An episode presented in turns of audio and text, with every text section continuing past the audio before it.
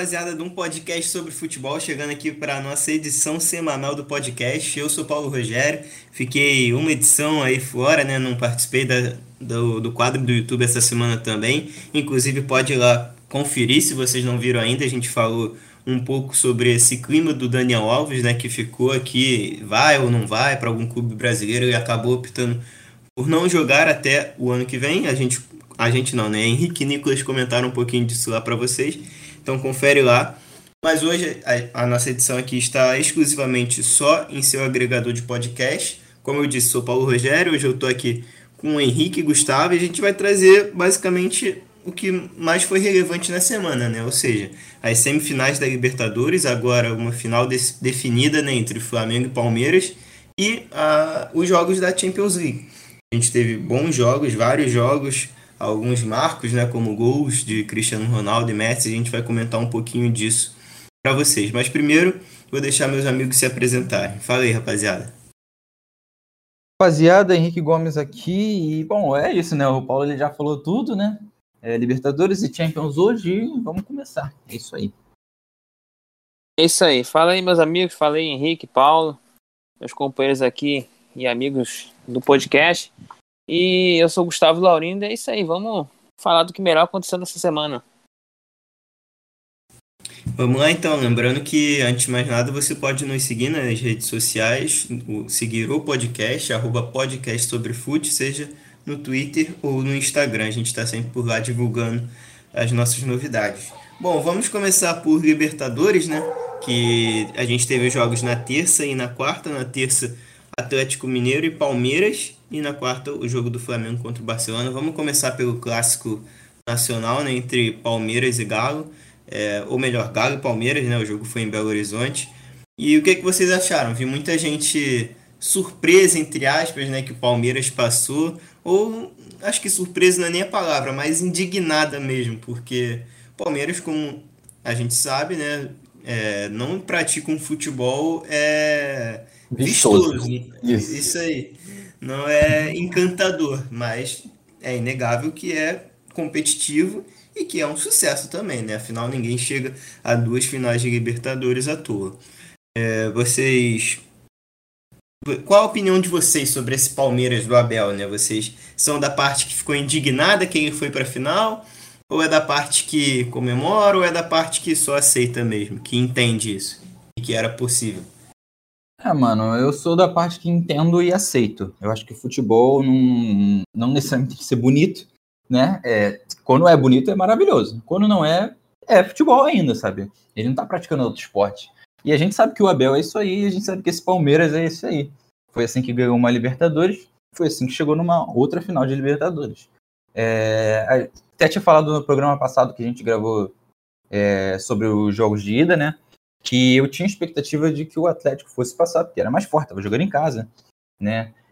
Mas eu também não duvidava que o Palmeiras fosse passar. E acabou que foi isso, né? Empatou, e com esse critério aí de gol fora de casa, que eu particularmente não gosto, mas é regulamento, entendeu? Tá aí, passou. E esse é o Palmeiras, cara. E com esse futebol aí, mesmo não sendo vistoso, é eficiente. E acho que é, só, é com isso que o Abel tá preocupado, sabe? Que o futebol dele tá sendo eficiente e tá rendendo. Apesar de ter caído na Copa do Brasil, e ainda tá lá no Brasileirão, ok, mas chegou na final de Libertadores duas vezes seguidas, sabe? Isso é muita coisa, isso é uma coisa muito grande. E aí agora vamos ver como é que vai ser contra o Flamengo daqui a dois meses. Mas fazer o quê? Dito isso, é assim, parabéns ao Palmeiras, né? Não é o melhor dos futebols, eu não gosto, mas é eficiente. E conseguiu parabéns, méritos a ele. É isso aí. É, assim, eu não fiquei indignado, eu fiquei meio preocupado na final. Porque, pô, os, os jogos entre Palmeiras e Flamengo praticamente não tem. não vem tendo disputa eles, né?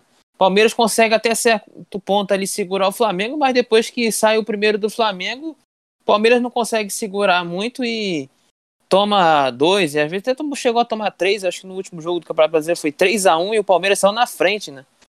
E aí o Palmeiras acaba que no final perde um pouco a cabeça nesses jogos também, então eu fiquei um pouco preocupado nesse sentido de como será a final, e é daqui a dois meses, até lá, até o Palmeiras pode melhorar muito, né? É, eu, eu, assim, mas aceito de boa. Por mais que a minha preferência na final seja o Galo, me desculpe, torcedor do Palmeiras, mas eu fico feliz também assim pelo, pelo Palmeiras, porque o Abel é um cara que vem se, é sempre sendo muito lixado, né? E, e assim, não tem. Tem várias maneiras de praticar futebol, não só tem uma. Então o Abel acha que esse é o, é o estilo que cabe a esse Palmeiras. E tá aí. Provou que chegou na final. Às vezes na, no Brasileirão tá devendo, mas tá em terceiro lugar. Eu, sinceramente, não esperava o Palmeiras é, brigando assim, tanto pelo título, porque elenco entre Flamengo e Atlético são bem melhores. Mas Flamengo, o Palmeiras tem muitas carências. É, eu acho que o torcedor do Palmeiras tem que estar tá satisfeito sim com o Abel. E vamos torcer para que seja um grande jogo, seja muito emocionante, que o Palmeiras consiga é, fazer um jogo de igual para igual com o Flamengo. É, eu, tipo, ao contrário de vocês, eu gostei, sabe, da final entre Palmeiras e Flamengo. Não que eu estivesse torcendo para Palmeiras ou para Galo, mas da, dentre as finais possíveis, acho que essa é que me agrada mais. Até porque a gente pode ver um Flamengo e Galo na Copa do Brasil, né?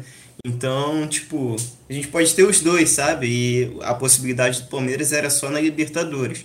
E querendo ou não, coroa, né, cara? Os dois melhores trabalhos sul-americanos, brasileiros com certeza, mas e talvez até sul-americanos dos últimos o quê? Cinco anos, né? São os últimos campeões brasileiros, os dois últimos campeões de Libertadores, o atual campeão de Copa do Brasil, que é o Palmeiras, o Flamengo, batendo final de Copa do Brasil há uns anos atrás. É, enfim, é, são os dois melhores times. O Galo começou a ser alçado nesse patamar aí, nesse, nesse topo no ano passado. Esse ano meio que vai se estabelecendo. Então, tipo, quem tá mais tempo na estrada é o Palmeiras e acho justíssima essa final. Assim como a gente já teve essa final lá na Supercopa do Brasil, né, se eu não me engano, acho que é esse o nome da competição, no, com o vencedor do Brasileiro da Copa do Brasil, que deu Flamengo nos pênaltis. É, e agora teremos na Libertadores a competição mais relevante da, da América do Sul. Então vai ser maneiro, cara. E acho que, por mais que o Palmeiras tenha, tenha uma freguesia recente né, diante do Flamengo, acho que nada melhor do que uma final de Libertadores para você quebrar isso, né? Eu não tenho, não tenho dúvidas de que o torcedor palmeirense, se ganhar a final da Libertadores, vai olhar para a freguesia recente com um sorriso no rosto, porque vai ter valido a pena, sabe? ter perdido todos esses jogos recentes se for ganhar uma final. Agora, se perder, aí vai ter que aguentar os flamenguistas, né? Porque aí realmente vai ser difícil voltar atrás nesse, nessa freguesia, né? Por mais que vença jogos daqui para frente, uma final de Libertadores não é todo dia que vai ter, né? É, quer, vai falar alguma coisa, Gustavo? Não, rapidinho. E, e aquela coisa, é, não é uma coisa absurdo Palmeiras ir para final, né? O Atlético, o pessoal às vezes taxa muito o Abel como retranqueiro, mas esquece que também ele, ele consegue competir. Né? E, e com, com, dependendo, contra o Flamengo, ultimamente, não tem conseguido. Mas nos, contra as outras equipes que têm qualidade, que propõem jogo, como o Atlético, conseguiu. Não é aquela coisa que ah, o Atlético foi muito superior, foi, nossa, que maravilha de time. O Atlético foi mal para mim no, nos dois jogos. No, no Mineirão, foi você até acha bem. Que, você acha que o Palmeiras foi melhor do que o Atlético na soma dos dois confrontos? Eu acho que o Palmeiras foi melhor na, na sua proposta. Que a proposta do Palmeiras era anular o Atlético. E de certa forma, em caso, o Palmeiras não deu chance, não deu chute a gol pro Atlético Mineiro. E no Mineirão foi muito ali naquela pressão e depois do gol do Palmeiras o Atlético se desesperou, né? No estilo galo doido, é um desespero total, só bola na área. E aí era tudo que o Palmeiras queria. Uma defesa forte, que tem Gustavo Gomes, é, que tem Luan, que são altos, Felipe Melo também ajudou muito o jogo aéreo. Tem o garoto Renan, que é ótimo zagueiro. Então o Atlético fez tudo que o Palmeiras queria naquele momento ali do jogo. E assim, sofreu no Mineirão? Óbvio, todo jogo da Libertadores eu acho que é, é sofrível quando é, o duelo é equilibrado, então tem que saber sofrer e e o Palmeiras aproveitou os erros do Atlético, né? Que foi o erro do, do zagueiro, do ótimo zagueiro. Fora, o Nathan Silva, né? Fora o fato do Atlético ter perdido o pênalti né, no jogo de ida, que com certeza pesou muita coisa. Um gol fora de casa seria excelente para eles aí, entendeu? E acabou que não teve isso. E tudo correu como o Abel queria, como o Abel planejou, né? É, e é isso. Agora, Palmeiras na final, sendo completamente eficiente, como a gente já falou aqui, né? E só falando que o Paulo disse, né? Eu concordo com ele, né? Eu acho maneiro o fato da final ser Flamengo e Palmeiras, no fato de que você meio que premia os dois melhores times dos últimos anos, né? E aí tem que ver como é que vai ser. Se o Palmeiras vai dar a volta por cima vai conseguir ganhar essa final e perder toda essa freguesia dos últimos anos, ou se vai continuar sendo o filho do Flamengo eternamente, né? E vamos ver como é que vai ser. Até daqui a dois meses, muita coisa pode acontecer. O Flamengo melhorar muito ou piorar. Ou o Palmeiras também. Então, a gente tem que reclamar também que daqui a dois meses é ridículo, né? Pelo amor de Deus, né? Como é bom. Como é que tu faz um calendário botando uma final de Libertadores dois meses depois? Mas, isso aí, né? Libertadores. Como é é inacreditável. É por... Eu até tuitei sobre isso, né? Que, tipo, os times que chegam na final hoje podem ser times completamente diferentes do que vão, dos que vão jogar, né? Apesar de ser Flamengo e Palmeiras, óbvio, os elencos em si podem mudar, seja por lesão, seja por adaptação do treinador, enfim. É, é um gap muito grande, né? É, ainda sobre o Palmeiras, eu, eu até comentei, acho que foi com o Henrique no nosso grupo lá do WhatsApp, que o, a, um 0 a 0 no jogo da ida era melhor para o dono da casa, para o Palmeiras, porque no jogo da volta jogava por qualquer empate, com exceção do 0 a 0 né? Qualquer empate seria do Palmeiras pelo gol fora. E foi justamente o que aconteceu. Foi 1 a 1 passa, passou no gol fora. Até tuitei que a cara do Palmeiras passar com esses resultados, né? Não desdenhando do time, mas é que a cara desse time competitivo, que primeiro prisa, é, prioriza é, negar os espaços, negar o jogo do adversário para depois jogar o seu. E passou com dois empates, jogou com regulamento. E como o Gustavo citou, né, infelizmente uma partida muito ruim do Nathan Silva. Acho que a pior dele desde que ele chegou ao Atlético Mineiro. Essa ele que está na minha seleção do primeiro turno do Brasileirão, né, faz uma baita temporada, mas acabou que falhou talvez em um dos jogos mais importantes da temporada até aqui. Vamos para o outro jogo ou vocês têm algo a acrescentar? Não, acho que é isso. É, a gente vai falar bastante quando estiver próximo da final, então isso vamos aí. deixar as coisas chegarem até lá e para ver como é que vai ser. É isso, vamos então de Flamengo e Barcelona. Barcelona e Flamengo, na verdade, né, que foi no Equador. É, o Flamengo já tinha uma vantagem de 2 a 0 ampliou para mais 2 a 0 né, ou seja, ganhou no agregado por 4 a 0 é, o que, que vocês acharam? Esperavam mais competitividade do lado do Barcelona?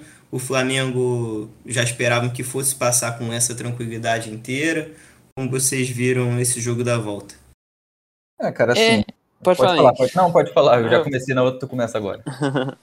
não, então, é, eu ia falar rapidinho que, assim, no primeiro jogo eu esperava um Flamengo é, bem superior ao Barcelona. Só que o Barcelona deu trabalho. É, tem como falar que também foi demérito o Flamengo não fazer tantos gols. Eu até toquei muito nessa tecla que se fosse o Flamengo teria ido mais para cima e e acabou que não foi, acabou que o Barcelona também com a menos conseguiu conseguiu ir bem. Só que assim, nesse jogo eu, eu esperava que o Barcelona fosse assim, fosse aprontar mais. No, sinceramente, foi bem tranquilo esse segundo jogo do Flamengo. O Flamengo abriu o placar, foi aos 18 minutos, né? Foi antes dos 20 minutos. O BH que esse, que... Gol, esse gol tendencia muito o jogo, né? É um gol é... desanimador pro um Barcelona. Gol que cara. acabou com o confronto. Né? Se o Barcelona tinha alguma esperança, é, acabou. Assim, eu esperava, eu tinha palpitado 2 a 2 até, acho que no, outro pod, no podcast da semana passada, foi da retrasada. É, e esperava que o Barcelona ia fazer gol, mas com certeza é, o Flamengo iria fazer gol. Dessa vez o Flamengo segurou, não tomou gol, matou logo o confronto, fez o certo e jogou com a vantagem depois, tranquilo, e passou. Acho que o Flamengo foi, foi, teve bastante sorte também nesse sorteio de pegar times abaixo e fez o que tinha que fazer. O seu dever de casa foi para a final, que se não passa de alguns desses times aí, acho que a, a torcida ia ficar revoltada. Passou, fez o dever de casa, tem a chance de conquistar o tri, mais um tri, né? Vão, vão ser dois tri, né? ou o Palmeiras ou o Flamengo. Um dos dois vai ser tri. Então, é verdade. São só três times que são tricampeões da Libertadores, que é o Santos, o São Paulo e o Grêmio, e Palmeiras ou Flamengo. É, né, cara? O Paulo ele falou, né? Vocês achavam que seria tão fácil, tão tranquilo, e acabou que um dos fatores para ser tão fácil foi tranquilo também foi o fator Diego Alves, né? Que agarrou muito no jogo de ida e aqui também agarrou demais nesse último jogo porque o, Barcelona chegou, teve oportunidade, tá? Se fosse um goleiro ali mais ou menos no lugar, talvez o Flamengo teria tomado um outro gol que eu até achei que o Barcelona iria acabar fazendo. Barcelona não é um time incompetente, ele é um time competitivo. Não dá para você desmerecer um time que chegou numa semifinal de Libertadores. Apesar de, de fato, é, o Flamengo e o Barcelona pegarem uma chave mais fraca, né? Mas mesmo assim, é um, assim. Time, é um time forte, time competitivo que chegou lá e tá brigando. É, mas no, no, final, cara, é, é assim. É, é, o Gabigol não fez um grande jogo, o Arrascaeta não fez um grande jogo e o Bruno Henrique fez dois gols. O cara meteu quatro gols numa semifinal, sabe? Isso é inacreditável. Então, quando não é o Gabigol, quando não é a Rascaeta, você tem o Bruno Henrique. Então sempre tem algum jogador iluminado. E, e ainda teve o Everton Ribeiro fazendo um bom jogo. Não, o Everton Ribeiro ele recuperou o futebol que ele tinha deixado na seleção, né? Depois de um bom tempo. E é isso, sabe? O Flamengo ainda perdeu o Davi Luiz, né? Logo no início do jogo. Trocou o zagueiro ali, já já estava sem o Léo Pereira, mas aí aparentemente isso era muito bom para o Flamengo, não ter o Léo Pereira, né? Mas perdeu o Davi Luiz e mesmo assim a zaga foi bem, assim, quando pôde, quando precisou algumas vezes, teve suas dificuldades, tomou seus sufocos, mas o Diego Alves teve lá para segurar. No final é isso aí, cara. Dentro da expectativa, todo mundo achava que o Flamengo ia passar e passou. Acabou que não tomou nenhum gol, achei que ia tomar pelo menos umzinho, mas ainda mais jogando na casa do Barcelona. Mas é isso aí, no final é a final esperada, Flamengo e Palmeiras, e, e é isso. Vamos ver como é que vai ser agora lá para frente. É, eu acho que o Flamengo ter passado com facilidades mais do Flamengo do que do Barcelona em si, né? É porque o Flamengo tá muito acima, aliás, os três, né, que a gente citou aqui, Galo, Palmeiras e Flamengo. O Palmeiras nem tanto, mas Galo, pelo menos nessa temporada. Galo e Flamengo com certeza estão muito acima do, do resto do Brasil e, consequentemente, da América do Sul, né? Então é muita qualidade, como o Henrique disse, não teve Gabigol, não teve Arrascaeta, mas teve Bruno Henrique. Aí outro dia não vai ter o Bruno Henrique, mas vai ter o Gabigol. É muito lugar para decidir, é muita qualidade envolvida no setor mais importante do campo, né? Então é, é muito difícil de parar. Acho que o Barcelona.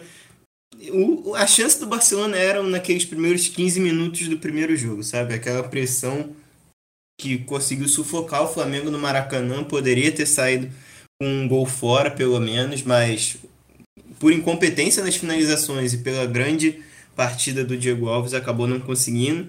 E nesse jogo aqui, tomou um gol muito cedo, né, com 18 minutos. É aquilo.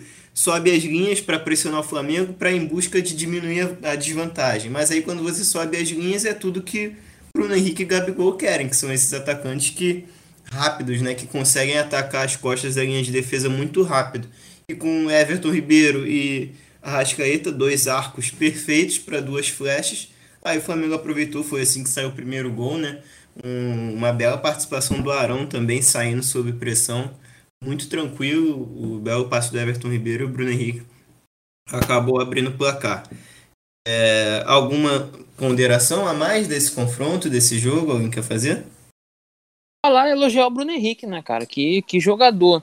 Jogador, acho que o, o, se eu olho pro Flamengo e vejo o jogador mais decisivo por mais que o Gabigol tenha feito os dois gols da final da Libertadores, mas para mim o mais decisivo é o Bruno Henrique, né, cara? O que ele decide de jogo grande é brincadeira. O cara apronta todo jogo grande, sempre. É, é, pra, é certo o Bruno Henrique fazer alguma coisa, dar uma assistência, fazer um gol.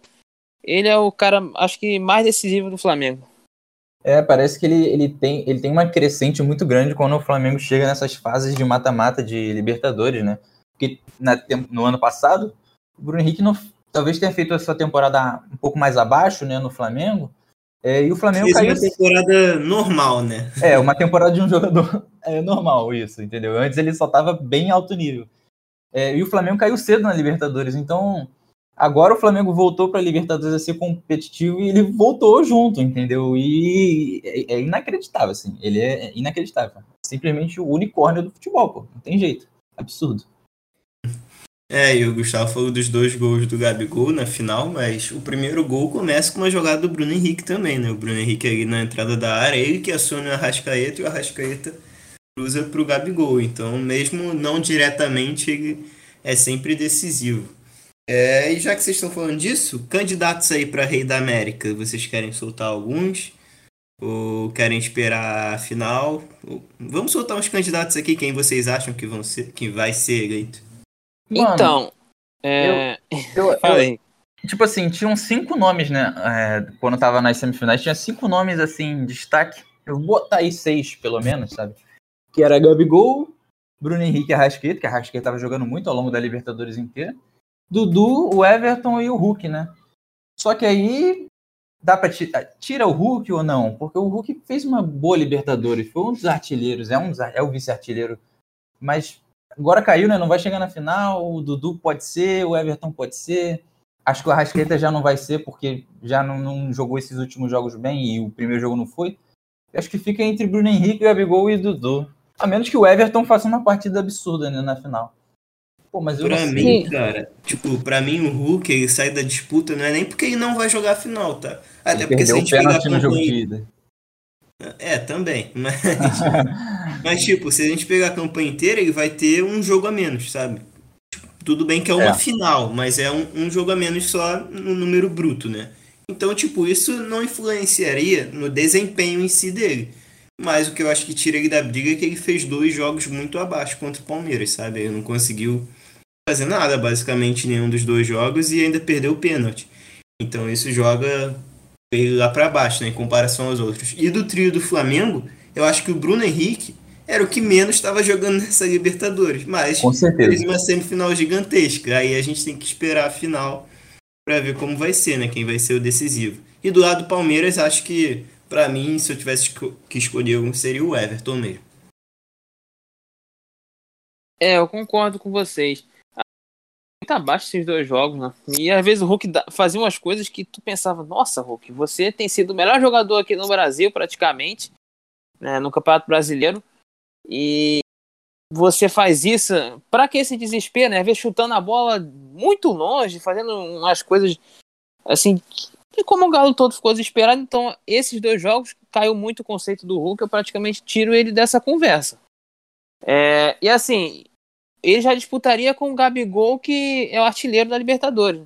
Então acho que o, o número de gols seria também um fator que ia pesar muito para o Hulk. Eu acho que ele, nem isso ele tem. Então, pensando no Palmeiras, eu, eu não consigo ver alguém como o Rei da América. É, talvez o Everton segurando ali o, o Flamengo, fazendo um bom jogo. Agora do Flamengo, meu voto seria no Arrascaeta ou no Gabigol. Mas pro Gabigol, se, principalmente se ele fizer gol, né? Então, na final, acho que o, o Gabigol tá em vantagem contra qualquer um. Mas o BH ressurgiu agora. Quem sabe na final ele decida de novo, né? É, até as quartas o meu voto seria o Arrascaeta, né? Mas por conta dessas semifinais eu já não sei.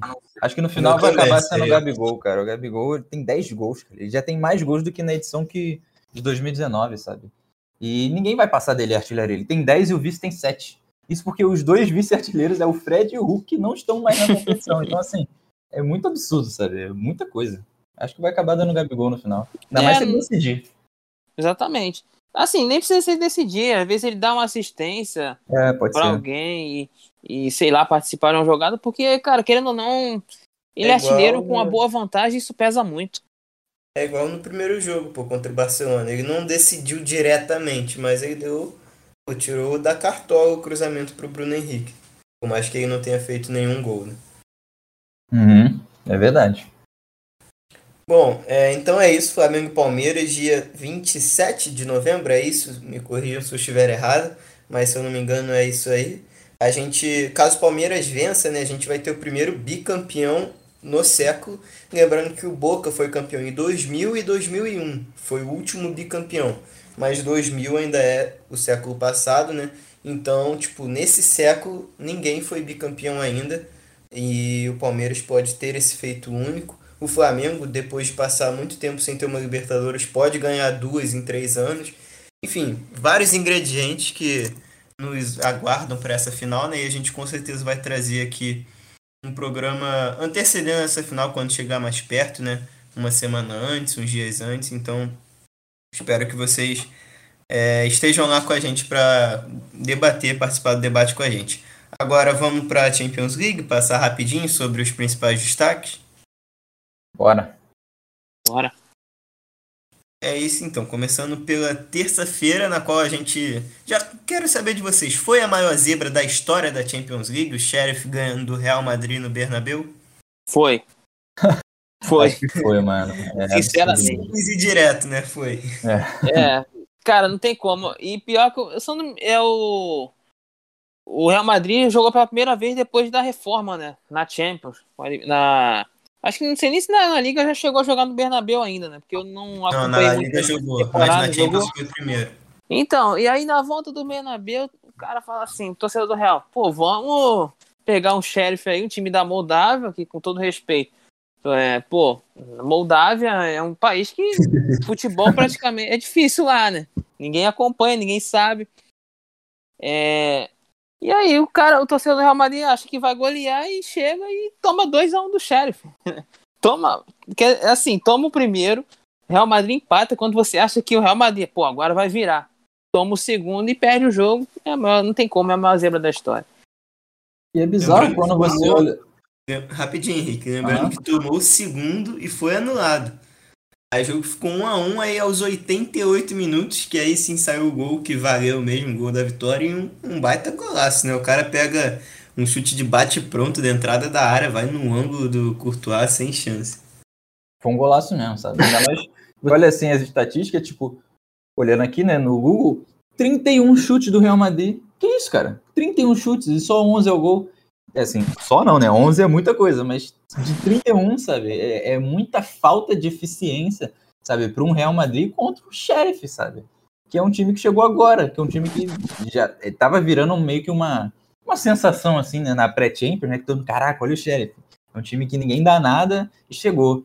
E agora tá em primeiro no grupo que tem Real Madrid Inter de Milão, sabe? E isso é muito loucura, sabe? Obrigado, futebol, por nos proporcionar essas, esse tipo de acontecimento que ninguém espera.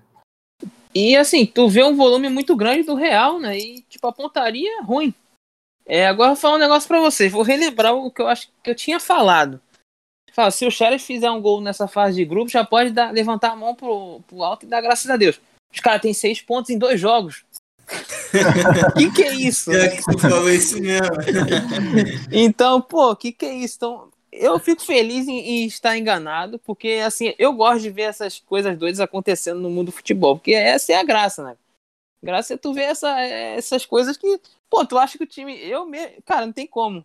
Eu falei, pô, se o Sheriff fizer um gol, realmente vai ser muito bom. E os caras, seis pontos, ganhando do Real Madrid no Bernabéu. É, Eu já achava que o Shakhtar ia ganhar deles na casa deles e não ganhou. Eu falo, meu Deus, esse time tá iluminado, né? Aproveita. Esse, já pensou se passa, cara? Europa Foi League inacreditável, cara. é bem provável.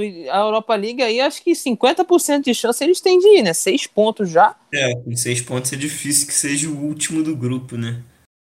Mas a gente espera não zicar o Sheriff, né? Espera, espera que o Sheriff continue nessa aí. E, tipo, isso que o Gustavo falou, é, torna a vitória do, no Bernabéu maior ainda, né? Porque ganhou do Real e não foi uma vitória qualquer, pô. Foi uma vitória que fez o Sheriff permanecer na liderança do grupo, liderança isolada com seis pontos. Lembrando que a Inter de Milão tem um ponto junto com o Shakhtar. Então, tipo, mesmo caso o Sheriff perca, esses times não alcançam ele na próxima rodada. Então tem uma margem legal. É, vamos continuar acompanhando esse Sheriff aí. Eu quero ver um jogo desse Sheriff, não vi ainda, né? Na primeira rodada eu não vi Shakhtar e Sheriff, né? E não vi esse jogo do Real Madrid também, porque estava vendo Milan e Atlético de Madrid, não sei se vocês viram. Mas, cara, tem uma estatística muito curiosa do Atlético, eu vou até pegar aqui enquanto vocês falam, que esse time só faz gol nos últimos 10 minutos, nos acréscimos. E mais uma vez foi assim, né? Perdeu, tava perdendo por 1 a 0 pro Milan, virou no finalzinho, nos últimos 10 minutos de novo, 2 a 1. E cara, que trágico pro Milan, hein? tomou duas viradas em dois jogos, duas vitórias que estavam muito próximas e que o time talvez tenha jogado para ganhar também, né? Mas elas acabaram escapando. E É, né? rapidinho, só pra falar um negócio. E a maioria desses gols, você sabe de quem é, né, Paulo? Ele, né? Luizito Soares. É o pistola, né? Um cara extremamente decisivo no ano passado. Pô, eu fiquei com a dor no coração contra do Milan. Não gosto muito do Milan, voltando. Mas era isso aí, cara. Essa é o sorteio, o torcedor do Milan acho que pensa assim, pô, Atlético de Madrid e Liverpool, tanto tempo aí nos últimos anos, você vê na Champions, é, chegando à final e caso do Liverpool ganhando, né? Você para e pensa, pô, a Europa League eu acho que é o, o nosso foco, mas sabe, tô correndo por fora. Se alguém dá mole, eu vou brigar. E assim, você tava já sai na frente, é, e você tá. Aí você tem um jogador a menos. Então, cara, é muito difícil no primeiro tempo você, no dia de hoje, segurar. Aconteceu com o United contra o Young Boys e, e pô, era o, o Young Boys que, pô, é um time bem inferior ao do Atlético de Madrid, que é dispensa comentários, atual campeão espanhol. E é difícil, cara, segurar. O Milan resistiu bem, até teve a chance de, de um golaço com o Rafael Leão de bicicleta, que, nossa, tava impedido, mas cara, ia sendo um golaço, ia sendo um disputa, pra disputa de puscas. Com certeza. E, e assim, cara, fiquei triste pelo Milan, mas o Atlético é um time mais pronto e tem um cara que, é, que decide demais. Né? Então a expulsão pesou e o Milan vai ter que agora para pegar o Porto ali para brigar para tentar, quem sabe, reagir para uma briga nas oitavas ou, e já segurar pelo menos a Liga Europa se não conseguir brigar. Né? É, cara, assim, nada. É, rapidinho, Rick, pode, só pode pegando ir. os números que eu falei que ia pegar, só passar antes de você comentar. É, os números, o Footstats que postou isso aqui, né? O Atlético empatou o jogo contra o Vídea Real, que foi 2 a 2 aos 95 minutos. Virou contra o Espanhol aos 99 minutos. Virou contra o Getafe aos 91 minutos. Esse jogo contra o Getafe eles perdiam por 1 a 0 praticamente o jogo inteiro e virou nos 15 minutos finais, com o segundo gol saindo aos 91. E agora contra o Milan, o gol do Griezmann, que é o de empate, o primeiro gol do Griezmann no retorno, sai aos 84 e o da virada aos 97. Então o Atlético deixa para jogar só na reta final mesmo. É, o time já tá cansado agora que a gente vai para cima. Mas é, é isso, né, cara? É triste pro Milan, porque a gente tinha até montado, né, numa prateleira, né, do que a gente estava esperando dos clubes europeus e a gente colocou o Milan lá embaixo. E o desempenho do Milan não é para estar embaixo, sabe? É para estar tá ativo, sabe? Foi para cima do Liverpool, foi para cima do Atlético, mas acabou que né, perdeu os dois porque o futebol tem dessas, entendeu?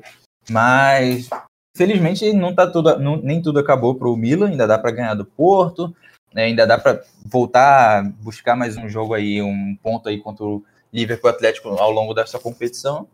E é isso, né? Vamos ver como é que vai ser. Uma coisa também do Soares, né? Cara, assim, o último gol do Soares fora de casa foi em 2015 na Champions League, sabe? Cara, tem noção? Isso é loucura, é verdade. cara. Ainda teve, ainda teve essa. Cara, isso é bizarro, sabe? Então, é impressionante, sabe? Isso, isso tudo, é impressionante. Ele ressurgiu com o Atlético de Madrid, né? E você tocou bem é, no ponto do Milan, desempenho do Milan. Cara, o Milan jogou bem os dois jogos, o torcedor tem que estar orgulhoso. Talvez o que faltou um pouco nesse Milan seja ser calejado em Champions. Exatamente. É, é, voltou parece... um pouco, voltou esse ano. Uhum. É, então e... sente muito. Você acaba que tá com 2 a 1 um em Enfield. Aí você toma o segundo gol.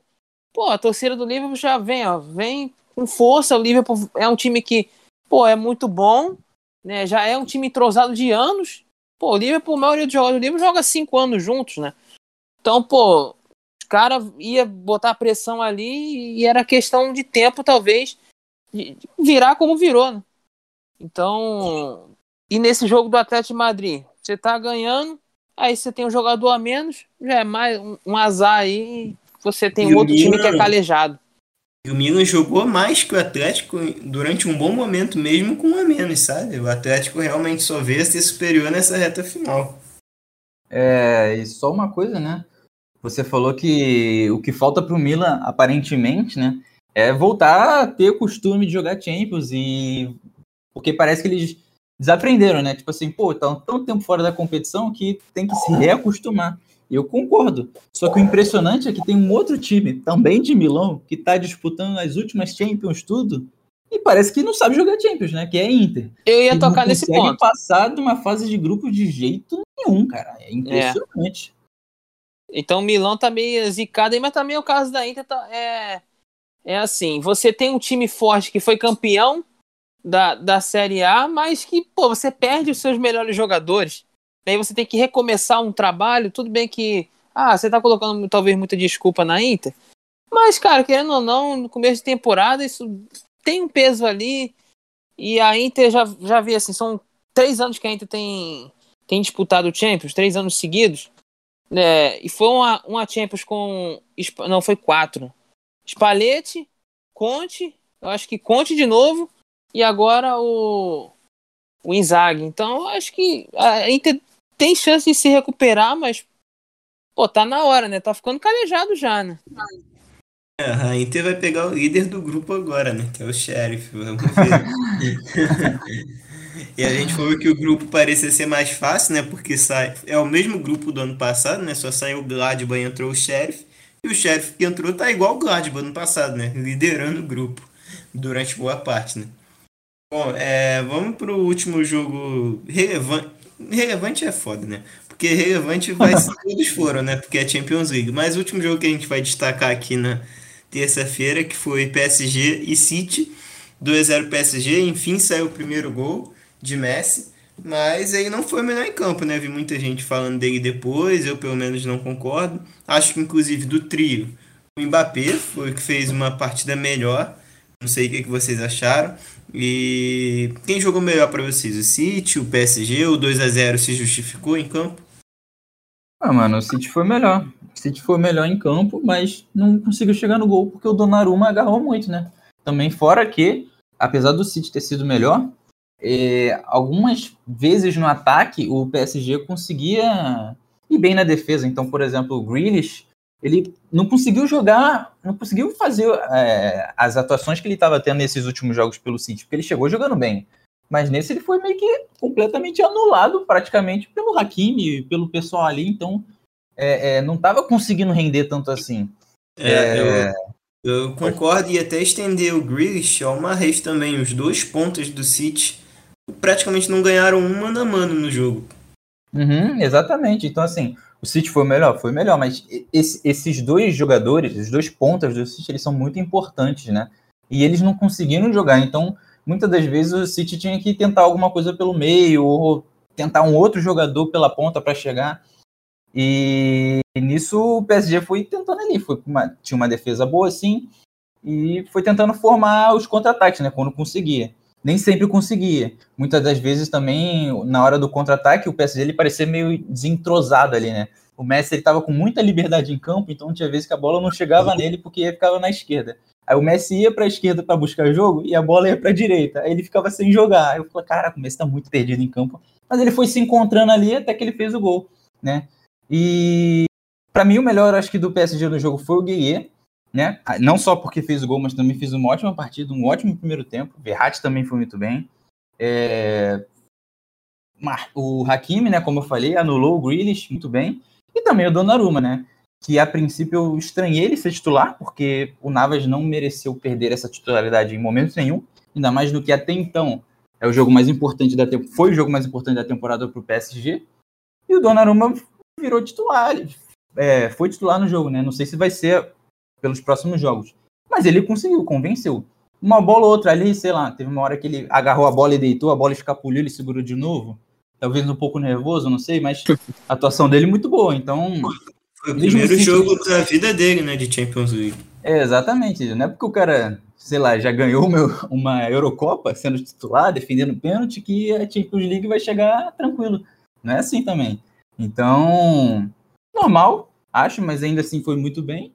E mesmo, de novo, mesmo o City sendo, jogando melhor, o PSG quando chegou foi eficiente, fez os gols, o que faltou pro City.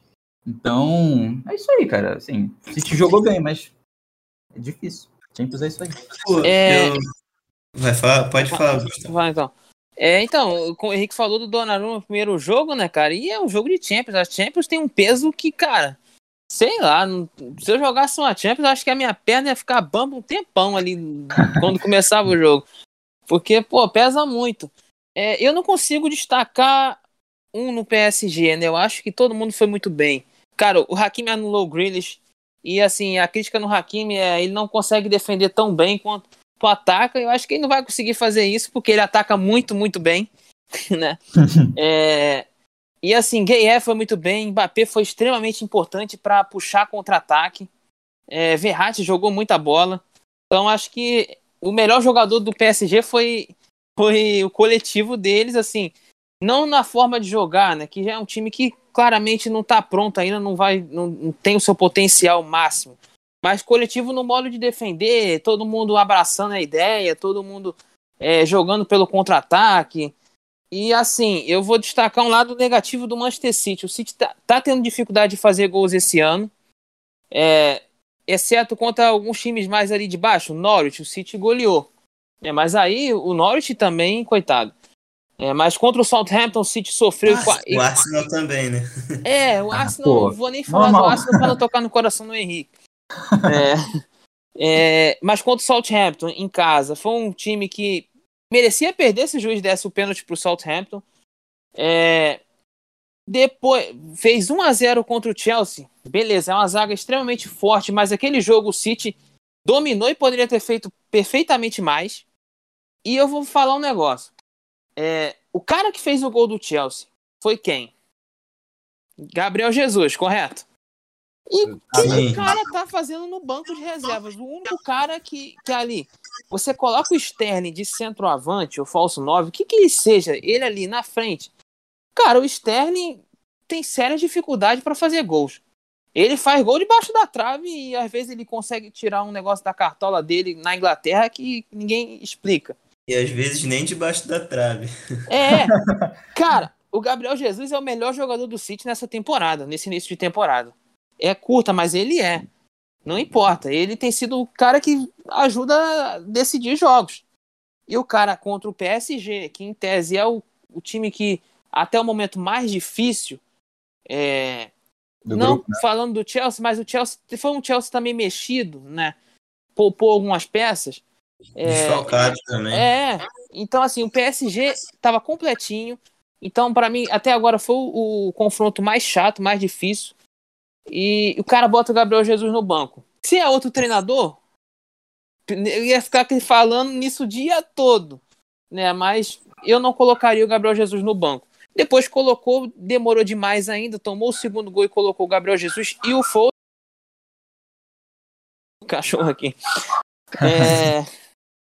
e aí colocou Gabriel Jesus e Foden e depois, cara, eles são dois jogadores importantes. O Grealish sumido do jogo e, e ficou muito tempo mano, assim, acho que o problema é. não é nem o Gabriel Jesus estar tá no banco de início, né? O problema é ele demorar muito para fazer substituições, cara. Assim, como é que demorou para ele perceber que o Grealish não estava rendendo e nem tanto o Marrei, sabe? Então já, já foi hora de fazer a substituição e demorou demais. E acabou que é isso, né? Tomou 2 a 0 e é isso. É, sendo que o Gabriel Jesus foi titular contra o Chelsea e foi o cara que fez o gol da vitória, né? Então, ele, ele tirou Gabriel Jesus e Foden, que foram os que jogaram contra o Chelsea, botou Marreis e Sterling. Os dois muito mal, né? Todos os homens de frente do City muito mal. E realmente concordo que ele demorou para mexer. Mas voltando ao primeiro comentário lá do Henrique, que eu queria falar, pô, tipo, eu discordo, sabe? Eu não acho que o City jogou melhor, não. Eu acho que o PSG jogou melhor, cara. Porque, tudo bem, o City teve mais a bola, ficou pressionando, entre aspas, o tempo inteiro o PSG conseguiu exigir boas defesas do Donnarumma, mas o PSG, cara, na maior parte do tempo conseguiu anular o City. Tanto é que, cara, o PSG jogava num 4-3-3 e os três de frente a gente sabe que não tem essa vontade de marcar, né? E nem vão. E nem são exigidos para isso. Então, cara, o City basicamente jogou o jogo inteiro. Lógico que tinha vezes que o Neymar voltava, via até o Messi voltando, mas na maioria na maioria das vezes foi um ataque contra a defesa contra um PSG defendendo com sete homens. Pô. E o Manchester City não conseguiu fazer um gol, mesmo com um time que defende com poucas peças. É, como eu disse, os dois pontos, Grealish e Marreis, eram fundamentais nesse jogo para ganhar o mano a mano. Se eles não ganham o mano a mano, não geram desencaixe na marcação, sabe? Porque geralmente pelos lados a gente tem os pontas para cobrir os laterais. Mas nesse jogo a gente não tinha isso, porque os pontas, entre aspas, eram Neymar e Messi, né? Então eles não voltavam. Então era toda hora no mano a mano, ponta com lateral, ponta com lateral. E como eles não venciam esses mano a mano, foi muito facilitada a vida do PSG. Os homens de meio campo também.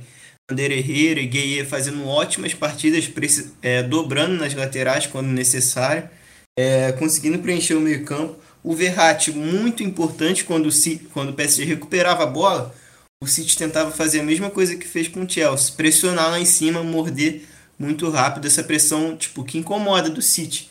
E o PSG, cara, ele eu acho que ele não sofreu com essa marcação pressão do City. Ele perdeu a bola muitas vezes, perdeu, mas perde a bola em zonas mortas do campo, sabe? Zonas que não geraram perigo para ele.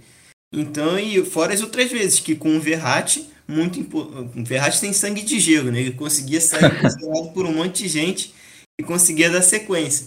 E quando saía, levava perigo nos contra-ataques. Então, tipo, por tudo isso, por ter sido um sistema defensivo bem ajustado, por mais que tenha sido com menos gente, e por ter conseguido explorar alguns contra-ataques, eu acho que o PSG foi melhor.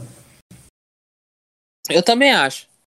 É, eu também acho. Assim, o City, o, eu via mais perigo ali é, quando os jogadores do City enfiavam a bola entre o lateral e os zagueiros, entre os zagueiros, ali pelo meio. Mas só que ali saía bem o Donnarumma, né? Às vezes você desbarrava com um jogador que não conseguia finalizar, porque mesmo recebendo a bola dentro da área, alguém do PSG já chegava, já cercava, aí o City é, às vezes voltava. Às vezes, teve um lance, acho que até que o Stern se atrapalhou com a bola. É, não me lembro bem como é que foi. Mas assim, foi um City que, para você ver, no ataque tem tido seus problemas porque o PSG defendeu com três a menos. Né? Por mais que um deles assim voltava, mas eu ficava assim, Jesus amado. O City vai pegar na bola e os caras tudo parado lá na frente. E alguns disfarçavam com alguns piques, mas cara, eu ficava muito preocupado. Eu falava, que isso, cara? Ninguém vai voltar, não é possível que um deles não volte. Mbappé volta aqui, você que vai ter que fazer isso, acho. É, mas a gente assim... falava dessa preocupação no início da temporada é. o PSG mostrou que, tipo, pelo menos nesse jogo conseguiu, né? É. E assim, o PSG conseguia sair no contra-ataque muito bem. Às vezes perdia a bola porque errava um passe, mas aí questão de entrosamento, tem caras que ainda o Messi e o Neymar já se conhecem bem, mas o Messi e o Mbappé não conhece muito, né? O, ali o meio de campo. Que meio de campo que marca muito, né? O André Herrera é um cara que marca muito, o Gay é um cara que dispensa comentários em, em marcação, e o Verratti que, nossa, dá qualidade, que marca bem. Às vezes o Verratti me fazia uma raiva assim quando eu olhava ele, eu falava, nossa, não tô conseguindo ver mais o Verratti como aquele jogador de, é, de classe, mas agora eu estou começando, estou voltando a olhar ele assim, porque na Euro é, e agora começando bem a temporada, fazendo um jogo, de, um jogo grande, um jogo espetacular que ele fez e eu estou voltando a olhar o Verratti com bons olhos. E também é, muito problema físico, né? Que ele tinha. É verdade. É incrível que num time com Messi, Neymar e Mbappé, pelo menos para mim, os grandes destaques da temporada têm sido Hakimi e, tipo, a dupla de meio campo, Gueye e Ander Herrera. Tanto é que o Paredes, que era titular a temporada passada, tá no banco. O Hinaldo, que foi uma temporada, que foi uma contratação, perdão. Uma contratação, de certa forma, badalada, disputada, né? tá no banco também. Então, esses caras que eram menos cotados estão comendo a bola e estão fazendo jus à sua titularidade. Vamos para quarta-feira ou querem falar algo desse dia ainda de terça? Acho que aqui, cara, é... o Poquetino, né? É, o Poquetino, muita pressão nele, ele respondeu muito bem. E é bom para dar uma tranquilizada no trabalho dele, né, cara? Porque chegou muita gente, é, o ano passado, beleza, ele chegou no meio da temporada, pelo menos o francês ele poderia levar, ele levou a Copa, né? Ah, e assim, estava sendo pressionado já bem no início e nem conseguia jogar com o time completo. Não sei o que estava acontecendo com o Messi ali, que não jogou. É, mas enfim, conseguiu responder a sua, a sua pressão e ganhou do City, de um time que foi para a final do ano passado. E um time que joga junto há muito tempo, mais que chega todo ano um reforço mas já joga, a base joga muito, muito tempo junto e o PSG trouxe muita gente que ainda vão se, vão se entender e vão se entrosar. É, e falando nisso, né, o Neymar ele postou a foto no Instagram, né, dos três, dele, o Mbappé e o Messi juntos. Aí o Thiago Silva comentou, né, pô, espero não jogar tão cedo contra vocês. Aí o Neymar falou, ele, calma, a gente ainda não entrosou ainda. Então, muito bom ver essa interação dos jogadores. É, realmente, Neymar tá certo, né? Mas vamos esperar para ver que para ver se eles entrosam o mais rápido possível. Bom, vamos para quarta-feira. É... Rapidinho, rapidinho. Antes de ir para quarta-feira, deixa a gente só falar o resto dos, dos resultados, né? Rapidinho aqui que a gente não falou, que a gente não ficou perdendo tempo, né? Para já falar os mais importantes. Mas o Ajax ganhou de 2 a 0 do Besiktas, o Borussia ganhou de 1 a 0 do Sport, é, o Clube Bruges né, ganhou de 2 a 1 do Leipzig, né? Eu acho que tem um jogo que a gente poderia falar rapidinho, mas é que eu não sei se alguém parou para ver, que é o Liverpool e o Porto, né? Que o Liverpool ganhou de 5 a 1 do Porto. É que o Liverpool e o Porto agora é tudo 5 a 0 é. E aí, Klopp, hein? É, esse início de temporada do, do Liverpool tá muito bom, cara. Muito bom mesmo. Esse final de semana tem Liverpool e Manchester City, para quem não sabe, domingo é, meio-dia e meia, se eu não me engano. É jogão. É jogão mesmo, sabe? Vamos ver se o, o Liverpool realmente. Assim, aparentemente voltou com tudo, né? O Salah metendo gol a rodo. Mas vamos ver, né? Como é que vai ser ao longo da temporada. Se o departamento é, médico do Liverpool não vai querer atrapalhar, né? E tudo. Vamos ver como é que vai ser. Mas a princípio, Liverpool voltou a ser aquele time competitivo que vai brigar por tudo e que o Klopp voltou à prateleira de grande técnico. Nunca saiu. Nunca saiu. Mas na temporada passada a gente não colocava porque não fez grande temporada, o Liverpool foi mal também por várias perdas e agora ele voltou ao posto dele normal e é isso, né? Clopão da massa. É isso. Dito os resultados de terça, vamos para quarta-feira. É, acho que o grande destaque acaba sendo o jogo do United, não é? Ou vocês têm outro aí que queiram falar? Ou só para mencionar? Cara, eu, assim, a gente vai falar mais do United, talvez, né? Mas tem o fato do Barcelona tomar de 3 a 0 do Benfica, né? Pô, e, verdade, bem lembrado. Então, assim, é, o Barcelona que tá mal das pernas faz um bom tempo, o Coman que tá é, nessa briga aí de fica, não fica, como é que vai ser, já tá tretado com a diretoria. E aí, apesar do último jogo ter vencido, né? com vários jovens em campo na La Liga, chegou agora na Champions League e tomou de 3-0 para o Benfica. E eu estou um pouco impressionado com, essa, com esse início de temporada do Benfica, porque eu não, eu não tinha muita expectativa antes, né? Porque o Benfica não estava muito bem. É, teve problemas para se classificar na Champions, quase fica de fora. E agora está em primeiro no Campeonato Português, ganhou todos os jogos, agora meteu 3-0 no Barcelona. Tipo, parece que o time se renovou, né? Bizarro. Pô, assim, é, o time do Benfica melhorou, é claro, mas não é aquela coisa que foi, nossa, maravilhoso. Deu 3 a 0 no Barcelona que cruz credo, meu Deus. Né? Vou tirar o mérito do Benfica não, mas cruz credo. E assim, no Campeonato Português até então o Sporting caiu bastante, né? O Porto, que se você vê contra o Liverpool, você até é varrido os dois gol, primeiros gols do Liverpool que foi aquilo ridículo. que a zaga fez? Foi ridículo né? mesmo. Uma coisa o muito feia. O Porto não viveu um grande dia, de é. fato. É. Então o Benfica tá aí, né? Tá bem, mas, pô, o Barcelona tá dando pena, gente. É, eu até tinha falado no grupo ali, ah, o, o Kuma caiu. Mas depois eu até corrigi e falei assim, não, o Kuma vai cair, né? Então tá saindo esses burburinhos. Pra mim, eu acho que ele já, já sabe que caiu, gente. Porque as últimas coisas, entrevista do Kuma tem dado é assim, chutando balde. Falou, ah, o elenco realmente não tem como jogar no 4-3-3 com esses jogadores. É, tá falando a verdade ali e já não tá ligando em proteger muito o elenco. Eu acho que ele já tá meio mais para lá do que para cá, né? Talvez seja a hora do Barcelona já falar, Kuma, beleza, obrigado. É, segue sua vida e eu vou tentar seguir a minha que tá dando errado. A não ser que tem umas coisas aí por fora, né? Que muita gente não sabe, não é simplesmente só demitir o técnico e pronto. De repente tem uma multa aí que é, o Barcelona não consegue tem. pagar. Ele tem multa rescisória. Acho que é a única aí. coisa que tá mantendo ele. É. Então. Então já multa é. de 12 milhões, o Barcelona não tem dinheiro. É, exatamente. O Barcelona praticamente tem que vender um jogador para mandar o Kuma embora, né? É, o, tipo assim, poder, que trágico, cara. Poderia até fazer assim, ó, vou te pagar 4 milhões agora, depois eu vou pagando o resto, só que Pô, se eu for o Kuma, eu É. aceito, não. Eu falo, pô, É. ou, ou, ou dá 12 milhões logo, E, não, assim, eu não queria falar isso não, que o Kuma já é um cara que é um ídolo no Barcelona, né? O pessoal Uhum. respeita muito ele. Mas assim, se eu tô no lugar do Kuma, eu tenho 12 milhões pra receber. Eu tô tomando é, uma pressão danada pra um elenco que é mais fraco. Ele já tá chutando um balde ali mesmo, tá perdendo o elenco, o Barcelona que tá com problema nas mãos, tá com a bomba na mão. Se ele tá. Ou ele dá uma segurada no Kuma pra ele não falar muita coisa na entrevista, pra não perder o elenco, fala, Kuma, macia o elenco aí, cara, dá uma segurada. Ou ele já tá falando pra maci... é, mandando ver pra perder os jogos e ser mandado embora receber a multa se livrar dessa bomba. Ou ele já. O problema É, tá todo na mão do Barcelona, cara.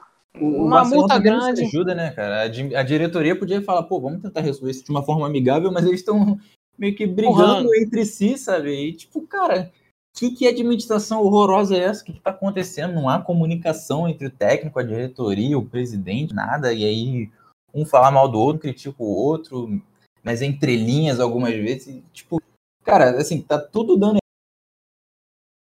errado Barcelona, tudo errado. E o Barcelona não tem dinheiro pra trocar o técnico para demitir, para trazer um outro. E é aquilo, cara, o, o Koeman, ele é ídolo, né, no Barcelona. E o problema é que, sei lá, muita gente jovem não viu o Koeman no seu auge, né, na época atrás. Então a visão que eles vão ter do Koeman é que ele foi um péssimo técnico do Barcelona. E isso pode queimar muito a imagem dele como ídolo, né? Que também é um problema. Acho que ele também tinha que avaliar esse lado. Mas aí é difícil, cara. É difícil para todo mundo. E quem sofre isso é só os torcedores do O Barcelona. melhor do mundo, né, cara? O melhor dos mundos, né? Na verdade, é, é a diretoria sentar, comunicar com o Kuma e falar, Kuma, é, você é um ídolo aqui, tal, bem resumido, tá? Você é um ídolo, é, recebe essa multa depois, eu te pago os 12 milhões, não importa, mas recebe ano que vem, de repente, você recebe tanto agora, depois eu pago, né? E aí você tenta outro, né? Porque não dá. Agora, pelo amor de Deus, o próximo que chegar, você não faz uma multa desse tamanho, não, que você não consiga pagar. Por favor. Loucura. É, tem várias coisas que a diretoria do Barcelona tem que deixar de fazer, né? É, o Barcelona realmente tomou esse 3 a 0 pro, ben, pro Benfica, né? Que praticamente vai ser o seu rival direto ali pela vaga nas oitavas, né? Porque o Bayern, acredito, e acredito que vocês compartilhem a opinião de que vai sobrar nesse grupo. É, a briga vai ser realmente Benfica e Barcelona. Agora, teve outro jogo na quarta-feira também, que foi mais uma derrota do Chelsea. O Chelsea que perdeu no final de semana para o Manchester City por 1x0 e volta a perder por 1x0, dessa vez para a Juventus, gol de Chiesa. E lembrando que o Tuchel, a última vez que o, perdeu duas vezes seguidas né, pelo Chelsea foi lá em maio e nunca, perde, nunca ficou três jogos sem vencer. Né? Vai ter jogo final de semana aí, a gente vai ver se ele vai manter esse escrito ou não. Vocês chegaram a assistir o jogo? Tem algum, algum comentário sobre? Esse jogo eu não cheguei a ver, não, mas. É, assim, a Juventus foi com Bernadette, é, Chiesa e Quadrado no ataque. Então, assim, um ataque que, nossa, não é uma coisa maravilhosa, né? Mas a Juventus foi bem, né? Conseguiu ir bem. Eu lembro que na conversa, Paulo, quando a gente estava falando de Champions, você falou que a Juventus foi muito bem contra Chelsea, jogou melhor a maioria do, da, do, da parte do, do tempo e foi muito bem. O meio de campo eu gostei muito, Betancourt. Rabiot ainda tem um certo preconceito com ele, mas o Locatelli eu gosto demais. É, e assim, Chelsea não é aquela. Ah, nossa, Chelsea, que coisa, que desastre, que horror. Não é, perdeu duas, perdeu pro City, perdeu para Juventus em Turim. Ok, ambos de 1 a 0. Talvez o que preocupa o torcedor foi como jogou, né? Que ficou devendo. Exatamente, Eu- nos dois jogos. Exatamente. E aí o Reece James se machucou também, você tem que colocar o Aspilicueta de ala. Eu não gosto muito de- dele de ala, porque ele é um, um lateral que é defensivo. Eu não curto muito ele ali. Mas, cara, acontece. Isso aí, duas derrotas agora. Você tenta consertar. É caso de falar assim, ah, o Tuchel é um. Já é um. Não é isso tudo, o Chelsea não é isso tudo. Não acho isso, não. Eu acho que acontece duas derrotas que poderia acontecer com qualquer um. Então, acho que o torcedor do Chelsea de- deve se preocupar um pouquinho com o desempenho. Mas vai na, na próxima rodada da PL, eu tenho certeza que se recupera. É, assim, rapidinho, eu não tenho muito para falar sobre esse jogo não, porque eu não vi. E até deixar, acho que o Paulo talvez tenha um pouco mais coisas a dizer. Mas eu fui ver aqui as estatísticas e, bom, você deu 16 chutes e só um no gol. Isso. Isso é loucura, cara. que precisão horrorosa é essa, cara? O que tá acontecendo com esse Chelsea? Tem o Lukaku, hein? Pô, absurdo. É, cara, tipo, eu assisti esse jogo entre aspas, né? Porque eu tava uhum. vendo do United, mas botei o do da Juventus em segunda tela, né? Então, olhava de vez em quando, a Juventus jogou num 4-1-4-1, né? O Locatelli entre as linhas. Na frente botou o Bernadeschi como essa peça mais avançada e dos lados o Chiesa e o Quadrado. Mas falando do Chelsea, acho que foi uma atua, atuações individuais muito ruins e que acabaram culminando numa atuação coletiva ruim, sabe? Acho que, pô, o Ziet, pelo amor de Deus, cara, não, não dá mais, né? Acho que ele já teve testes o suficiente e pelo menos no Chelsea nunca se provou ser esse cara ali para ser titular, para estar tá na rotação. O Chelsea teve Werner no banco. Werner, se eu não me engano, nem entrou no jogo. É, e para mim poderia ter sido titular no lugar do Ziet. O Havertz também não fez bom jogo. O Lukaku pô, ficou muito limitado às jogadas de pivô nesse, nesse jogo, né? Não, e tipo, ele faz muito bem o pivô, mas ele pode fazer mais do que isso também, né?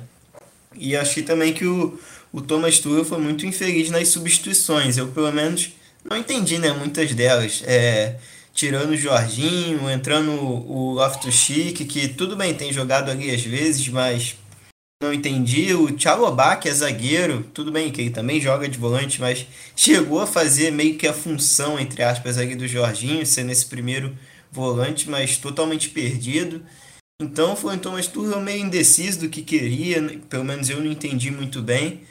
E foi isso, cara. A Juventus que tem oscilado, talvez, talvez o momento das Juventus não ser dos melhores tenha deixado essa derrota do Chelsea mais evidente, sabe? Pô, o Chelsea que é um time preparado, um time um dos melhores do mundo, perde para uma Juventus em oscilação.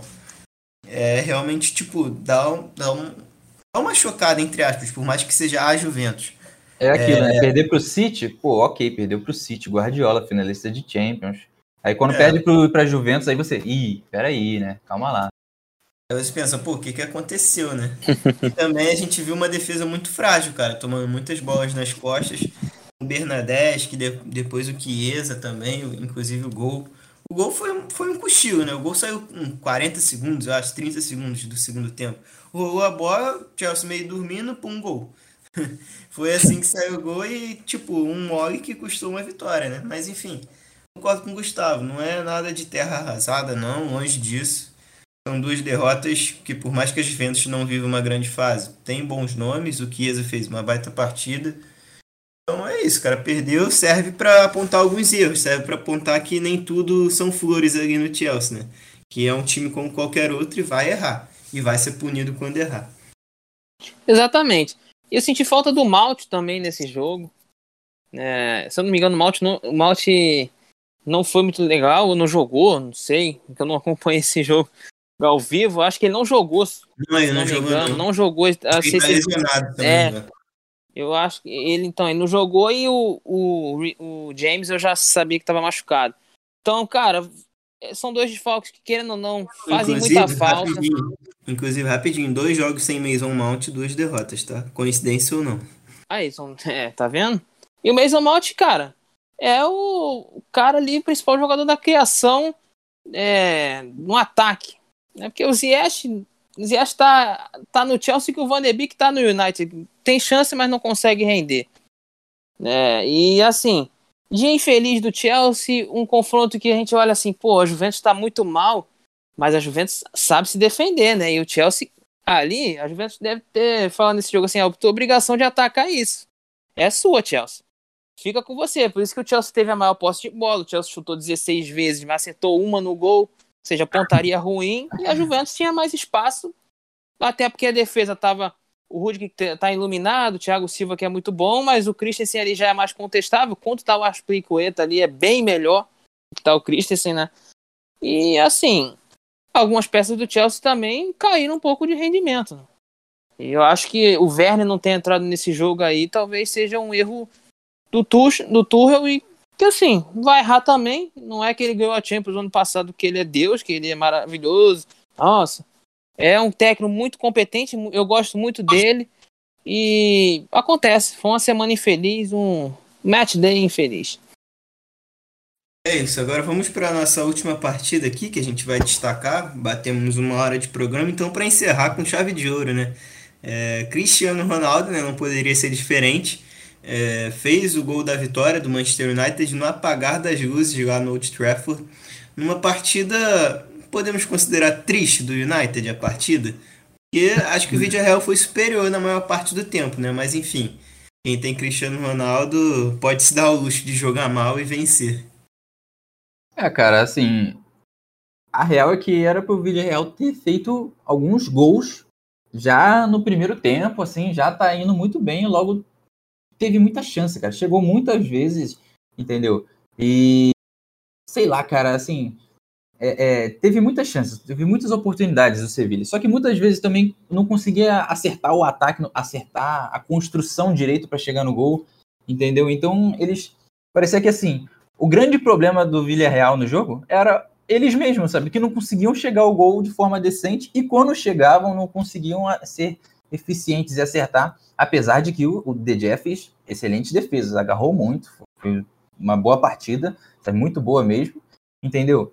Mas, assim, é, no geral, cara, para mim foi um, foi um excelente jogo do Villarreal, excelente jogo do Villarreal, mas acabou que não ganhou, porque no final, cara, quem tem Cristiano Ronaldo acaba com o jogo e decide. É assim que funciona.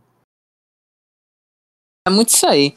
Né? Mas assim, a, o Villarreal perdeu muito gol, mas, cara, o DG fez uma partida que, nossa senhora, vou, relembrou aqueles tempos extraordinários dele, né? Que muita gente discutia ele como o melhor goleiro do mundo. Né? Fez uma partidaça. E essa, esse ano ele. E ele faz uma boa temporada também, né? Exatamente. Muito boa temporada mesmo. E, e muito diz pela vontade dele, cara. Ele ligou pro, pro Souza e falou: Cara, vamos treinar, vamos chegar um pouquinho antes do pessoal. E tava com vontade, quis provar que ele ainda é capaz. Tá provando temporada muito boa dele. E assim, o Villarreal errou pontaria, errou. Talvez aquele lance que o Varane falhou, né? Deu um mole ali foi o, o lance, foi o único lance dessa temporada que o Varane falhou. Né, poderia ter sido no gol, a bola passou muito perto, De Gea não tinha chance ali se ela vai no gol. É, agora a partida horrível do Dalot. A verdade toda é essa. Partida do Dalot, terrível. Eu acho que o time do United começou é, as peças mal posicionadas. Porque, assim, Pogba era para ficar do lado do McTominay ali. O pessoal há quem diga que ah, o Pogba, como volante, é, dá mole, não marca bem. Eu acho que ele não, não, tá, ele não tem a mínima vontade de marcar muito. É, eu tenho essa crítica a ele, mas não importa. Ele estava lá na frente, ele estava até mais à frente que o Bruno Fernandes, cara. Então você deixava o McTominay, Varane e Lindelof contra um monte de gente do Villarreal. O Dalot estava à frente do meio campo. E todo mundo sabe, quem acompanha o jogo do United e vê o Dalot em campo, sabe que ali não tem muito o que esperar. É um jogador que não respondeu a que veio, falha muito defensivamente, no ataque não consegue jogar. Então, meio que faz número ali. E assim, foi feliz que conseguiu achar um golaço do Alex Telles. Que se o o Villarreal fez o gol no momento que o United estava melhorando, Aí eu falei, caraca, ferrou. O Teles vai lá e tira aquele golaço da Cartola e mais uma assistência do Bruno Fernandes. E ali eu já estava contentado com o empate e apareceu o Cristiano Ronaldo. É, muita gente fala, ah, o Solskjaer tirou o Cristiano Ronaldo no primeiro jogo. Tirou porque estava com um a menos e o Cristiano Ronaldo fez o seu segundo jogo no United. Ele não ia jogar os 90 minutos ali, já estava praticamente programado. Né? Então, eu acho que até sentar em, cima disso aí eu acho até errado, um, um, sim, um oportunismo, talvez. Até Mas... porque estava programado a derrota, né? Exatamente, cara. Então, foi, foi um, ali foi um jogo que o Ambissac foi expulso, o Neto estava bem, eu acho que se o Neto mantém os 11, o Neto ia ganhar, sinceramente. E, assim, tá igual o Chelsea. A gente falou do Chelsea, o United nos últimos jogos deixou a desejar. Contra o West o United foi muito bem, perdeu, era o time ali reserva, mas o United jogou muito bem. Eu acho que a, a crítica está contra o Vila e nesse jogo que foi muito mal defensivamente, né? Transição defensiva muito frágil, muito exposto, muito exposto. É, e assim, CR7 salvou e o United vive. O United tá vivo aí na. Porque se, se, se perde, se, se empata esse jogo aí, jogo gente, aí, é... complica, né? É, complicaria mesmo. É, o, como o Gustavo bem resumiu, né? Falou basicamente tudo que eu vi né, no jogo, com o Dalu sofrendo muito com o Danhuma, né? Que era o atacante pelo lado esquerdo, vídeo real. Ganhou todos os mano a manos do Dalu. Todos, assim. todos. Foi impressionante. É. Avenida. Avenida. Uhum. Assim como Marreis e Griggs não ganharam um, o Danhuma ganhou todos. Foi exatamente o oposto. E, cara, é que o posicionamento do Pogba, ele, o United jogou basicamente no 4-1-4-1, né? Ele, como meia esquerda. E quando joga no 4-2-3-1, ele também geralmente atua como meia esquerda. Esse que tem sido o novo, entre aspas, né? Pogba, que tem aparecido no United. Então, basicamente na mesma posição que ele jogou. Só que no 4-1-4-1 só tem um cara atrás dele, né? Que é o McTominay. É, e dentre ele e Bruno Fernandes, ele é o que tem mais característica para jogar mais recuado. Então, tipo, com ele mais avançado e só o McTominay atrás, é, deixa o time exposto, sabe? Ainda mais com dois laterais, principalmente o Alex Telles, que apoiam. E o Dalot também não é um primor marcando. E sem o Maguire, que é o principal nome da zaga, apesar do Varane, o Maguire ainda é o melhor zagueiro do United, o que ambos já mostraram, tá? Não estou dizendo que ele é mais jogador que o Varane. No United, o Varane ainda não mostrou, até porque não deu tempo, né? É, então, tipo, gerou um desequilíbrio defensivo. Caso, quando joga no 4-2-3-1, o Pogba pode ficar ali na meia esquerda sem problema nenhum, porque atrás dele terão dois volantes para cobrir ele, geralmente Fred, McTominay ou até mesmo Matite. Então, é, esse foi o grande desencaixe do jogo, pelo menos na minha opinião. E o Vídeo Real brincou de perder chance, brincou de contra-atacar. É, o Paco Alcácer fez um gol, mas perdeu vários. E é, é aquilo, cara. É, é frase clichê, mas é o, que, é o que se adequa a esse jogo. Se você não mata um jogo com Cristiano Ronaldo do outro lado, você vai ser punido, pô. E não deu outra, foi punido. É, embora eu acho que o United não tenha feito por merecer a vitória. Acho que o Vídeo Real fez mais por merecer. Mas é aquilo, futebol não é, não é justo. Na maioria das vezes, inclusive, ele não é. Então, tipo, você tem do outro lado o Cristiano Ronaldo, você tem a chance de matar o time, você não mata. E você acabou sendo punido severamente, como o Gustavo disse. Se o United não pontua, tipo, se perde ou pontua apenas um ponto, ganha apenas um ponto, né? Ia ficar bem complicado mesmo. É, não acho que ia ser questão de desespero, mas ia ligar um sinal de alerta bem grave ali, principalmente para o Solskjaer, né? Que mesmo com a vitória foi questionado e corretamente, né? Porque por mais que tenha vencido, o desempenho deixou a desejar. É, isso é ruim, cara, porque uhum. já tinha expectativa de que o United ia ser um time forte e competitivo para essa temporada sem o Cristiano Ronaldo. E ele vem, e aí você tem um, um, um ganho enorme. E a temporada mal começou e você já sente uma dependência do Cristiano, sabe? Isso é muito ruim, cara. Porque não pode. Assim, é bom ter o Cristiano. É bom que ele decida, é bom que ele faça os gols. Mas é ruim que ele tenha que resolver tudo, sabe? Porque o United tem time pra, pra tipo assim, ah, vamos poupar o Cristiano hoje. E tudo bem, a gente tem time para jogar, para ganhar, sabe? E não é o que tá acontecendo. Então, essas coisas tem que acertar. O Sancho até agora parece que não, não chegou, não engrenou. Não... Então, falta algumas coisas, entendeu? Dito isso, é, é, o Solskjaer tem que acertar muita coisa. Ele está sendo criticado justamente, corretamente, entendeu? Faz escolhas ruins e algumas vezes não consegue analisar o jogo é, é, de uma forma que você vê como é que vai funcionando. Essa questão aí do Pogba e não ter dois volantes, ter só o McTominay, é, é, um, é um fato, sabe? Então, tem que ver como é que vai ser ao longo da temporada, porque essa é a temporada do Solskjaer se firmar, né? Tipo assim, agora sim, agora eu peguei um time competitivo para brigar por tudo, porque eu tenho Cristiano Ronaldo. Só que talvez o Cristiano Ronaldo carregue o Solskjaer até o final da temporada e ganhe Champions e ganhe tudo. Mas é, isso não é o mais provável, né? Não dá para depender só do homem.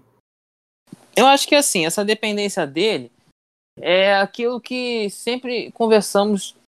É assim, quando ele chegou, o cara vai procurar o Cristiano Ronaldo, querendo ou não. Ele vai vai querer atrás do Cristiano Ronaldo. Ah, você decide, você é um cara decisivo, você é um cara artilheiro vai querer procurar ele. Assim, o Pogba, meus amigos, ele é complicado. Ele é complicado porque assim, ele joga na meia esquerda, você já viu a moleza dele lá na meia esquerda para marcar, para disputar a bola, parece que ele vai com nojo. Né? E ainda você, como o Paulo falou, pô, você bota ele avançado, ele como volante eu não consigo enxergar ele mais, muito pela vontade dele. É, como volante que eu falo ali, do lado do, do volantão mesmo, né? Que é o cara que, que é pago para destruir e construir, né? E eu não consigo ver ele mais como esse cara justamente por isso. Você é bom você ter o Pogba perto do, do, do gol do adversário e longe do seu gol. Porque ele é um cara que às vezes dá esse mole, bobeia. E é isso. E o caso do Souza que foi uma. Ele demorou muito para ajustar. Né? Por mais que ele. Ah, muita, eu tava no grupo do United assim e eles falaram: ah, ali não é. O Pogba não é 4-3-3 ali e tal, não é essa formação. Gente, mas o cara também não vai gastar uma substituição logo de cara. Era só ele pegar o Pogba, colocar do lado do McTominay, segurar o Dalot que tava lá na frente, que você viu que o Dalot no segundo tempo não tomou tanta bola nas costas. Não foi uma avenida tão clara assim. Foi, foi uma mini avenida. Mas não foi horrendo como no primeiro tempo. E foi isso, cara. Esses detalhes. O Sousa também estava muito pressionado. Eu acho que ele fez por merecer ter uma chance de, de comandar esse time aí, pelo menos até o final da temporada, na minha opinião. Tem que se provar porque ele construiu esse time, cara. É inegável. Então eu acho que o mínimo que ele pode ter é um time a chance de competir tranquilamente até o fim da temporada.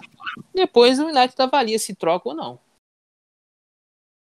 É isso aí, então. Vamos ver até quando o Solskjaer vai conseguir permanecer, né? Vamos ver se o nível de atuação vai melhorar também. É isso, chegamos ao fim de mais uma edição do podcast sobre futebol, o nosso podcast semanal aqui. Lembrando que terça-feira tem vídeo no YouTube também, como sempre. É, debatemos Libertadores, Champions League, as duas competições mais importantes né, de seus continentes, respectivamente. É, sou Paulo Rogério, estive com Henrique, Henrique Gomes e Gustavo Laurindo. É, espero que vocês tenham gostado. Agradeço a quem nos ouviu até aqui. Vou deixar os amigos se despedirem aí. Bom, é isso, pessoal. Mais um podcast aqui. Mais uma vez falando de Champions e Libertadores, né? É, ainda tiveram vários jogos de Libertadores, vários jogos de Libertadores, de Champions, né, que a gente não comentou. Então o Bayern fez 5 a 0 né? O Zenit 4 a 0 gol do Claudinho, é, seu primeiro gol na Champions, muitas coisas acontecendo. É, hoje é dia 1 do 10, né, que a gente está gravando já na sexta-feira mesmo, mas agora quarta-feira que vem e essa quinta vai ter jogo de Nations League semifinal que demorou quantos um ano para ter a semifinal, então não tem muita coisa para comentar. Talvez no próximo a gente comente o jogo da final. Mas é isso, né? Hoje foi dia de Champions, hoje foi semana da Champions e de Libertadores. E é isso, né? Valeu, Paulo, valeu, Gustavo. Estamos aí para mais é, tudo que daí vier e próximos podcasts. Espero gravar junto com vocês de novo. Valeu. É isso aí, valeu. Valeu os amigos aí, ouvintes. É... Foi uma honra estar com vocês, cara. Muito bom estar aqui fazendo podcast com vocês, é, amigo, amigos de faculdade, né? Aprendendo junto e e dando também assim a nossa visão junto, isso é legal. É isso, meus amigos. Fica com Deus aí, um abraço. Até a próxima, rapaziada. Valeu!